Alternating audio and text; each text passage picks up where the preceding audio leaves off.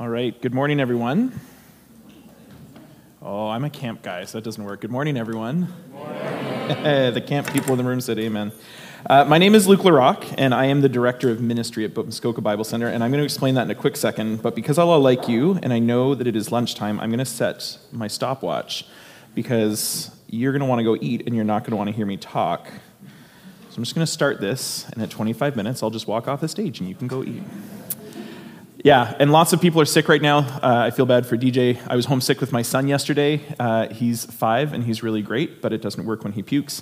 And the thing that no one talks about when you're a parent and you're working from home is that you have to focus on the screen while your son is puking in a bucket on the other side of a screen. You're like, you can do it, buddy. But you're like doing it like this with your mic muted because you don't want anyone to think that you are, you know, crazy.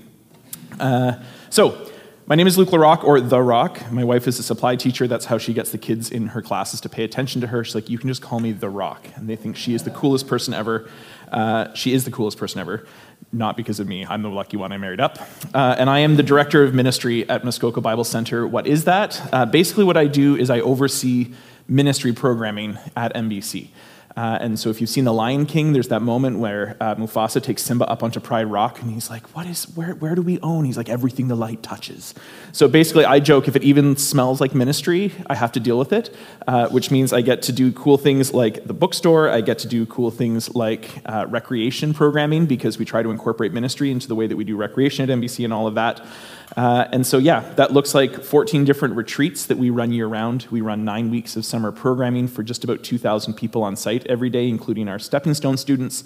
This summer, we're hiring 140 students to work both on the MBC conference side, and we're also reopening a camp called Camp Widjiitiwin this summer, which we're very excited for. Widjiitiwin used to be an open enrollment camp. Kids would just sign up from anywhere and then come to camp.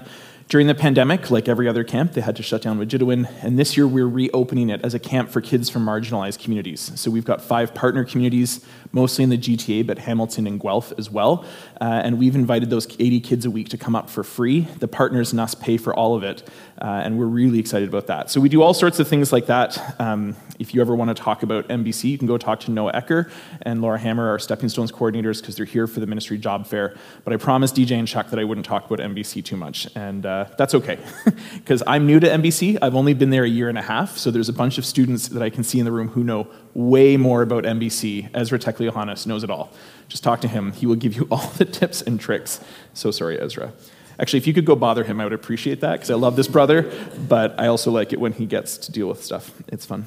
So, what did I do before that? I heard through DJ and Chuck that some of you here are here on 1- and 2-year programs. You're just doing maybe a Bible college certificate, something like that, before you go off and become electrical engineers or sound production managers or, you know, whatever that might look like. I can think of a bunch of other random jobs I was going to say, but again, I want you to eat lunch on time. So for those of you who are here and you're just here for 1 or 2 years, be encouraged, because although I'm in full-time ministry now, and I have been since 2015, I actually had a very strong plan to not get involved in full-time ministry, so it's okay. God will use you however he chooses, so follow the path that he's got in front of you. A few of the weird things I've done before this, I did an undergraduate degree in theatre performance at the University of Toronto. I was planning to be an actor, and then I actually started a career as an actor and theatre producer. God got a hold of my life. Suddenly I was working in sub-Saharan Africa in a country called Malawi doing HIV/AIDS prevention. Then I was back at school learning about international development and theology. I worked with street-involved communities in downtown Toronto. Like I said, HIV/AIDS prevention in Africa, working with refugees, and then suddenly in 2015, I move up to Muskoka, and I became the executive director of a summer camp called Beacon Bible Camp. That's where I grew up at camp. It's where I met my wife and all of that stuff. And then a year and a half ago, I moved to MBC to start taking over these ministry programs. For fun, I even had some time involved in politics, and I started a family. I've got 2 kids. I've got a 9-year-old daughter named Orley and a 5-year-old son named Jack. And so you can truly have it all. If you don't want to get involved in ministry, just follow the plan, and you'll end up in full-time ministry, because that's the plan God's got for all of you. Okay, I'm done. Go to lunch. No. So all joking aside, my goal today is to encourage you. You know, we our MBC booth, our staff are going to be here at the Ministry Jobs Fair today. But really for this morning, when I heard that there were some of you who are coming into this, and maybe you're planning to go into full-time ministry, that's fantastic and great, and I affirm that, and that's good. But there's probably some of you in this room who are maybe wondering, or you're pretty sure you don't want to be involved in full-time ministry, and that's okay. When I asked, what should I even be talking about? Do you have any kind of passages from Scripture that the group is going through? I think it was Chuck that said, we want to encourage our students to be salt and light. And that's great, especially because next summer our theme at MBC is the gospel, salt and light. And so I've been thinking about these two words a lot, and now you get to hear a bunch of my thoughts on salt, especially. So it's a funny coincidence. Like I said, last year we did 9 weeks of just the gospel. And we said, we're coming out of the pandemic at MBC. Families are returning for the first time in a long time. Some families haven't been here. Let's just go back to basics and just look at the gospel. What is the gospel? Because so many times we can add so much to the gospel. Let's just strip it right down. And so we had 9 weeks. We had a summer teacher, 2 chapels on Sunday morning, Monday to Friday chapel, and all these different things. We said, here's an aspect of the gospel. Please look at it and go through that. And we think it went really well. There was a lot of families who said we loved that we could come for the whole summer if we had a trailer, or just come week to week and just focus on the gospel. And so we said, what are we doing next year? And we said, let's go back to the gospel 2.0. Just kidding, there's only one gospel. But we want to look at how that impacts our lives. And if we respond to the gospel, how do we live that out? And we came to this passage in Matthew 5 about salt and light. And so, I talk about this all being a coincidence that Chuck would mention salt and light, and we're doing MBC next summer, salt and light. But the reality is there's no such thing as coincidence, right? There's just God being really obvious, and I would encourage you to dive into that. So all of this to say, salt, light, we talk a lot about salt in the Bible. We talk a lot about light in the Bible, sorry. It's 3rd verse of the Bible, Genesis 1, verse 3, and God said, let there be light, and there was light. Revelation 22:5, the end of the Bible, and night will be no more, there will be no need for light of lamp or sun, for the Lord God will be their light, and they will reign forever and ever. So light's all over the place. Jesus is the light of the world, all of that. It takes a lot more work to find stories and passages about salt. And so as we've been preparing for next summer, it sounds so weird, but I've been doing this deep dive studying salt because I want to understand what is Jesus talking about when he's talking about salt? Why is this useful? And so some of the thoughts I have today, I want to share with you, and I hope encourage you a little bit. There's some well-known ones. If you're here at Heritage, probably you're going to know a lot of the stuff I'm talking about. But, we talk about Lot's wife being turned into a pillar of salt when they're fleeing from Sodom and Gomorrah. That's a passage about salt. We could talk about that, I guess. There's some stuff in 2nd Chronicles about salt as a covenant, things like that. They talk about, I think it's in Ezekiel, rubbing salt on babies, all these sorts of things. But of course, the idea of salt and light coming together is from Matthew 5. And so I'm going to read Matthew 5:13. I'm just going to look at one verse today for the next few minutes, and I hope it will be an encouragement to you. This is what it says. It says, you are the salt of the earth. But if salt has lost its taste, how shall its saltiness be restored? It is no longer good for anything except to be thrown out and trampled under people's feet. Now, I think we can get some of the easy stuff out of the way. Right off the top, you're here at Bible school. That's cool. You probably understand that when Jesus is talking about salt here, he's talking about people. He wants people to help preserve the world through their faith in him and how they live out their lives in light of God's love for us. And I hope that's not a spoiler for any of you. If you did not know that before, talk to any one of your friends or teachers, me, anyone. We can talk more about that. But for the next few minutes as we talk about this, and I want you to be encouraged even as you go into the Ministry Job Fair today. I know MBC's here. I know a couple of other things are here. But as you go in there, I just want to encourage you, consider how can I be salt, whether you're getting involved in a ministry job this summer or you're going to go garden landscape for your dad's company or something like that. How can I be salt and light? So the first thing we'll look at here, who is Jesus talking to? The very first word, you. Now, I don't know if any of you watch The Chosen. Maybe that's heretical to talk about. We can talk about The Chosen later and the ins and outs of that. But the last episode of season 2 and the first episode of season 3, the current season, has kind of like bookends the Sermon on the Mount. And you see that Jesus is getting ready, and they've done all these things that I don't think maybe are scriptural, but like set up these huge screens and stuff like that, and he's going to do this presentation, you think. And it's in front of this huge crowd. And I've always traditionally thought of the Sermon on the Mount as his big kind of opening sermon. But when I went back and looked at Matthew 5, what it says is, seeing the crowds, he went up on the mountain, which sounds like he went away from the crowds, and when he sat down, his disciples came to join him. So suddenly I'm thinking, hold on, is this something where Jesus is talking to a whole group of people or just to the disciples? And I think probably it was a combination of both. Jesus was, of course, talking to his disciples. That's what the Bible says here in Matthew 5, verse 1. But the reality is, as we see through all four Gospels, is that people would not leave Jesus alone. Anywhere he would go, they would follow him and try to be near him. And so I think people were kind of listening to this. He was talking to his disciples with other people listening. And what I got from that was that when he says you, Jesus is not just talking to his disciples. He's not just talking to the best of the best. He's not talking just to those who are going to go out two by two and cast out demons and heal the sick and all of these things. But he's talking also to people who are checking him out for the very first time, people who have heard about this guy who's healing all these folks and doing unbelievable things. And even though he's from Galilee, because nothing good comes from Galilee, what's going on here, all these things, Jesus isn't reserving this encouragement just for superheroes. He's sending this encouragement out to anyone, to be salt, to anyone who trusts him. All of us are the you in that passage, this passage. You, me, every person who trusts God as Savior is called to be the salt of the earth. So if you love Jesus, this is for you. And what is salt used for anyways? That's the next thing I want to look at. Biblically, I think it's safe to say that salt is used for a whole bunch of things. You know, we talked about Lot's wife getting turned into salt. We're not going there today. But it's used for seasoning food. It's used as a trade for commodity for trading. It's used as a metaphorical and ceremonial representation of permanence. It's used as a disinfectant for wounds and a tool for preservation. There's all sorts of different things that salt is used for. My understanding is that in first century Israel, a lot of the Israelites would have gotten their salt from about an 8-kilometer stretch of the side of the Dead Sea. The Dead Sea is very salty, in case you didn't know that. I haven't been there myself, but I'm told that you can float without having to do anything because it's so salty. But there's about an 8-kilometer stretch of the Dead Sea, and those cliffs are all made of salt, and that's where the Israelites would get their salt from. It's still in use today, as I understand it. Again, I haven't been there. Now, it might not get as much airtime in the Bible as the word light, but salt was still a very important part of everyday Jewish cultural life in first century Israel. And so short story, as I don't think that we can ignore that Jesus is comparing those who love God to an important cultural and economic marker. He's not just, we think of table salt, right? We think salt is just a little thing in our cupboard. But for them, everyday salt was something that was used for a whole bunch of things. And he's saying, if you're salt, you're important, you matter. This message is from Jesus. To summarize that, it's for you, and you are important, and you have a role to play in God, how God and what God is doing on earth. Now, we talk about salt losing its taste, and that was the first thing that kind of twigged my attention when I was looking at this passage more in depth, because my dad is a very smart guy. He's much smarter than me. He's got a PhD in laser physics, which basically means that he's qualified to talk about things I don't understand. I tried once to read his thesis, and I literally did not understand some of the words in it. I was like, okay, I'm too dumb. Put it back on the shelf. We never talked about it again. He has touched things that are now on the planet Mars, which I think is like the coolest. I'm a nerd. I'm okay with that.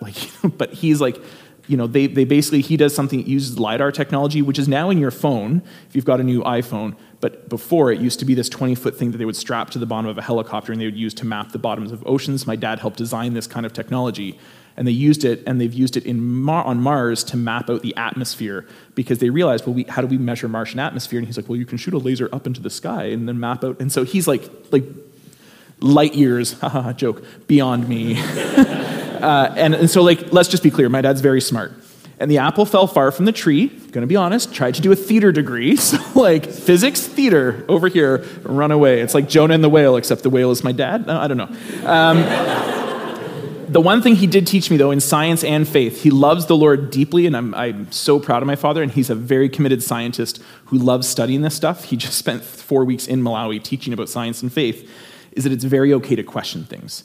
And so the first thing I did when I came to this is I was like, wait a minute, can salt actually not be salty anymore? I've always taken that for granted because that's just, you know, you read this in your Bible growing up and you think, oh, salt can lose its taste.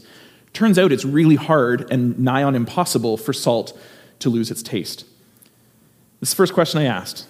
So it turns out that salt is one of the most stable elements on earth. God designed the two elements, sodium and chloride, NaCl, if you've heard that before. They really like each other a lot. And so when NaCl gets together, this is the science portion of it, I'm so sorry, I have to go through this. The chemical compound for salt, it's very consistent and stable. It's very hard, in fact, almost impossible, scientists would say, for salt to actually lose its saltiness. There's two ways for true salt to lose its saltiness, dilution and contamination. I'm going to go in them for a second, but I just want to quickly explain that the reason I say true salt here is because scholars are fairly certain that the salt that came from the Dead Sea was not just like pure salt. We think of table salt like just salt, but there was probably a bunch of other things in it like bromine, magnesium, and boron. This is stuff I learned when you research salt on the internet. It's so cool. I love Google. We could have a whole conversation and study about whether Jesus is talking about like true NaCl salt or whether he's talking about the salt that was available in the local Jewish market, but that would be a rabbit trail and you would not make lunch and you would all be mad at me. And I don't want that, especially Ezra. So one of the only people I can see in the room right now, so it's fine. I'm just gonna make fun of Ezra all day. So we're gonna assume that Jesus is talking about true salt. And so first up, dilution. We've got dilution and contamination. When I think about dilution, I think about something that's been so watered down that it's not recognizable anymore as the thing that it used to be. So it's quick and easy to talk about in one sense. It's so hard to dilute salt. If you think about it, have you ever accidentally oversalted your food? Is it easy to get it to be unsalty again? Usually we just toss oversalted food because it's so oversalted, and maybe because I like to prank and I'm from a camp community, you can do this to Ezra or Noah or anyone, but like just take a thing of salt and dump it in someone's coffee in the morning and see what happens when they try to drink salty coffee. It doesn't work, right? We throw out salt, we throw out food that's been oversalted because it's almost impossible to over-dilute it. And yet this is one of the ways that salt can lose its saltiness, is that it has to be so watered down that it doesn't have the ability to be salty anymore. It's quite hard, but as the expression goes, a little salt goes a long way, which is encouraging when you think that Jesus is calling us salt and saying that us, as gospel image bearers of God, we can be salt. It's very hard to dilute things down to the point where it doesn't taste like salt anymore. But it's also scary to think about us living in such a way that we're no longer salty, because that's what he's giving a warning against here. Don't be thrown out. Don't become unsalty. If our message becomes so watered down, our love for Jesus becomes so watered down that it doesn't look or taste like God's goodness anymore, that's actually a very, very far step. It would take a lot of work to have to go that far, and yet the world we have around us these days is working very hard to dilute the gospel to the point where it doesn't recognizably look, taste, feel like salt. The good news is it takes just a little bit of salt to bring back something when it is diluted. It makes me think about when I was in Malawi in 2008, like a good millennial in the middle of the 2000s, I packed my little white Apple earbuds. AirPods didn't exist back then. I'm realizing as I look around that maybe some of you were born around that time. That's cool. I'm not old. You're old. It's cool. We're cool. But anyways, I'm traveling to Malawi. I'm on the plane listening to my music, all of these things. And then I get to Malawi and I found that my music was unbearably loud. I could not believe how loud the music was in my ears. And it's because I realized over the course of 7 weeks there that I had been so used to in North America listening to loud music to drown out all the sound around me that I had my volume all the way up on max. I actually had to go into the settings on my iPod, not an iPhone, didn't exist in 2008, or if they did, I was not rich enough to own one. But I had to go in and put a max limit on the volume on my phone because I couldn't handle how loud it was. And I can very specifically remember traveling back from Malawi, having my sound down at like 1/3 or half of the volume I used to listen to, because over 7 weeks, my ears reset to the volume that actually I could handle listening to. And to be honest, over the next few years, then I started listening to the volume louder again because my ears were completely desensitized to the sound. And all it took was a trip to sub-Saharan Africa to fix that, right? I suddenly had this new sense of what it sounded like. And I think like the reset to my ears in Malawi, it's possible to reset our taste buds to gospel saltiness, but we can't dilute the gospel anymore if we want to know what true salt, NaCl, tastes like. The second way that we can lose salt is contamination. So dilution means that something looks nothing like itself because it's so watered down that it's not recognizable anymore. Contamination is the opposite of that. Contamination represents things that looks like salt but aren't truly actually salt. I mentioned a couple of minutes ago that the Dead Sea salt that was typically found in Israel was found to have other additives that eventually caused it to go bad or to lose its saltiness. So bromine, boron, other substances, magnesium. The salt that the Israelites often used, and that probably Jesus was referencing here for the people listening to the Sermon on the Mount, it was salt that was mixed with other things. And then on top of that, as I was reading and researching, I discovered that there was a lot of like market vendors and things who would mix in other white substances to try to make it look like salt so they could sell it at a higher price or more for less and all these things. The common one apparently was gypsum, which is another white substance that looked like salt initially. And if you had gypsum and salt mixed together, you might not notice.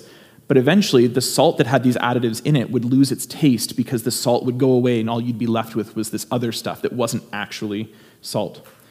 And I think we experience this in modern day culture too. I came across a meme when I was because this is how we research in this generation. We look at the memes first, and we distract ourselves on Reddit for half an hour, and then we realize we have to start writing a sermon. But I found this meme of this guy who had bought genuine Himalayan sea salt, and the side of the package said 250 million years old, and then at the bottom it had a little printed expiration date for like a year later. And he was like, good news, guys, I bought salt that was 250 million years old, but I got it just in time because it expires next year. But it's not the salt. You can look it up. It's funny. I'm not even doing it justice, but here we are. I'm old. It's cool. The odds that the people selling the salt, you know, all of this, it's not because it was actually expiring. The salt wasn't going to expire.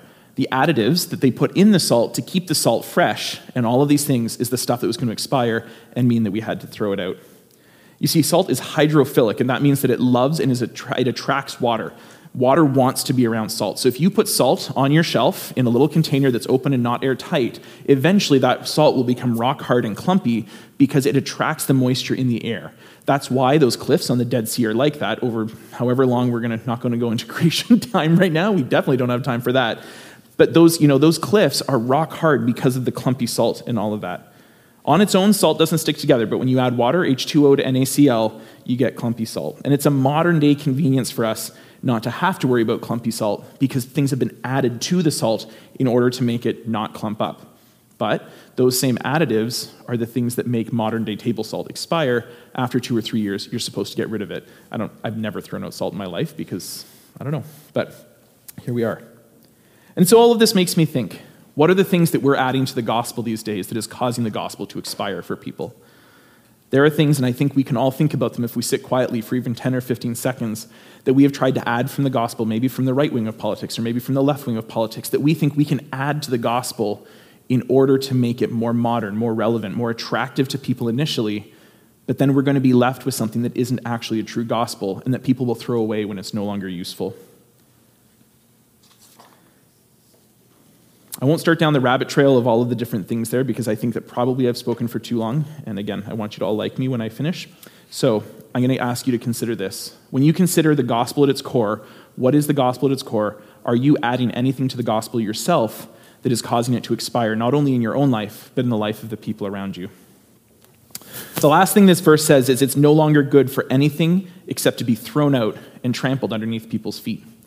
In first century Israel, and indeed in many countries nowadays, when people are done with garbage, they don't have garbage trucks that come and collect their garbage at the end of the driveway once a week. They take their garbage and they chuck it out the back door or the front door, sometimes into pits, sometimes just onto the streets, and they either leave it for someone else to deal with, or it just sits there and collects. And that's something that we don't think about in North America. We have a very convenient first world life here, but the reality is that when stuff is thrown out onto the street, it just becomes trash that everybody has to deal with. And it's an inconvenience for people, and people really don't like it, and they get bitter about having to deal with it. And I think we all get it. We don't want our ministry, the things that we're doing, whether you're here wanting to go into year-round full-time ministry, or you're here just, for a year and before you start vocational studies and want to go into secular work. I don't think any of us want to live out our faith in such a way that it's become diluted or contaminated so that people want to throw it out and not have to deal with it. If you love Jesus and you want people to love Jesus, you want people to be attracted to Jesus. And he's doing that through this reference to salt in this passage, reminding us that we want to be salty. We want to be something that people want to go after. After all this discussion of salt, and with this I'll close, I was doing a bunch of reading again, as I said. And the thing that stuck with me the most, there was a blog post someone was writing about salt, and someone wrote at the bottom in a comment, a girl in my Sunday school class said this when I asked her what salt was good for, and she said, it makes people thirsty. And I love that song that we just sang, Oh Glory Be to Christ, because it was talking about living water. And as I was sitting here and thinking about it, and I just made a small reference to it, there's something very beautiful to the fact that salt wants water, and salt makes us thirsty. And if we don't have salt, if we're not salty, then the people who taste the gospel might not want more of it because they think they've got enough, because it's not actually something that's salty, and it's not something that makes us want more. Any one of us, I think, and if you like football, you'll know it's like this or any other sport, in your moment of weakness have probably eaten one too many chips or maybe the whole bag like me. And then what you get with is you get very, very thirsty. And your first reaction is to want something to quench your thirst. And the best thing for that is water. Everything else is going to have some other additive. And so if we're to be salt, my encouragement to you this morning as I close, whether you're planning for a lifetime of vocational ministry or your time at Heritage is just some stop on the way to something else, don't lose your saltiness. In fact, I would encourage you to fight in today's culture a culture that promises so many things that will dilute and contaminate the gospel, fight to hang on to the salty nature of the gospel, so much so that when people are around us, they get thirsty for water. Not just any water, of course, but the living water that the woman at the well asked for because she never wanted to go hungry, thirsty again. And it's true that whoever drinks of that living water will never be thirsty again. And so when I think about all this and I put it all together, I really enjoy that Jesus uses the idea of salt, because I want my life, and I pray that your lives will also be something where you are so salty that people will want the living water of God in their life so that they will never be thirsty again. Let's pray. Father, thank you so much for those who are here this morning. And we do pray, as Chuck mentioned earlier, for those who are sick. I think of Rick, Reed, and Linda. I also think of DJ and just family members all over right now. We're dealing with a whole bunch of illness coming out of the last few years. And so we pray for their healing and their safety. Father, I also ask that as you know, my words come out today, let the ones that are useful in kingdom building be stuck in people's minds. Let those things that I've said that aren't useful just kind of fade off into nothing.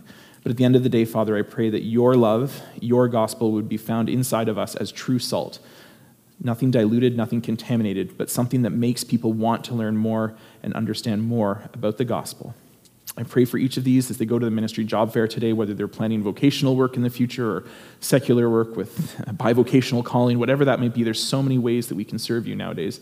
Father, let your kingdom come on earth as it is in heaven, and we want to be a part of that work. We pray these things in your name. Amen.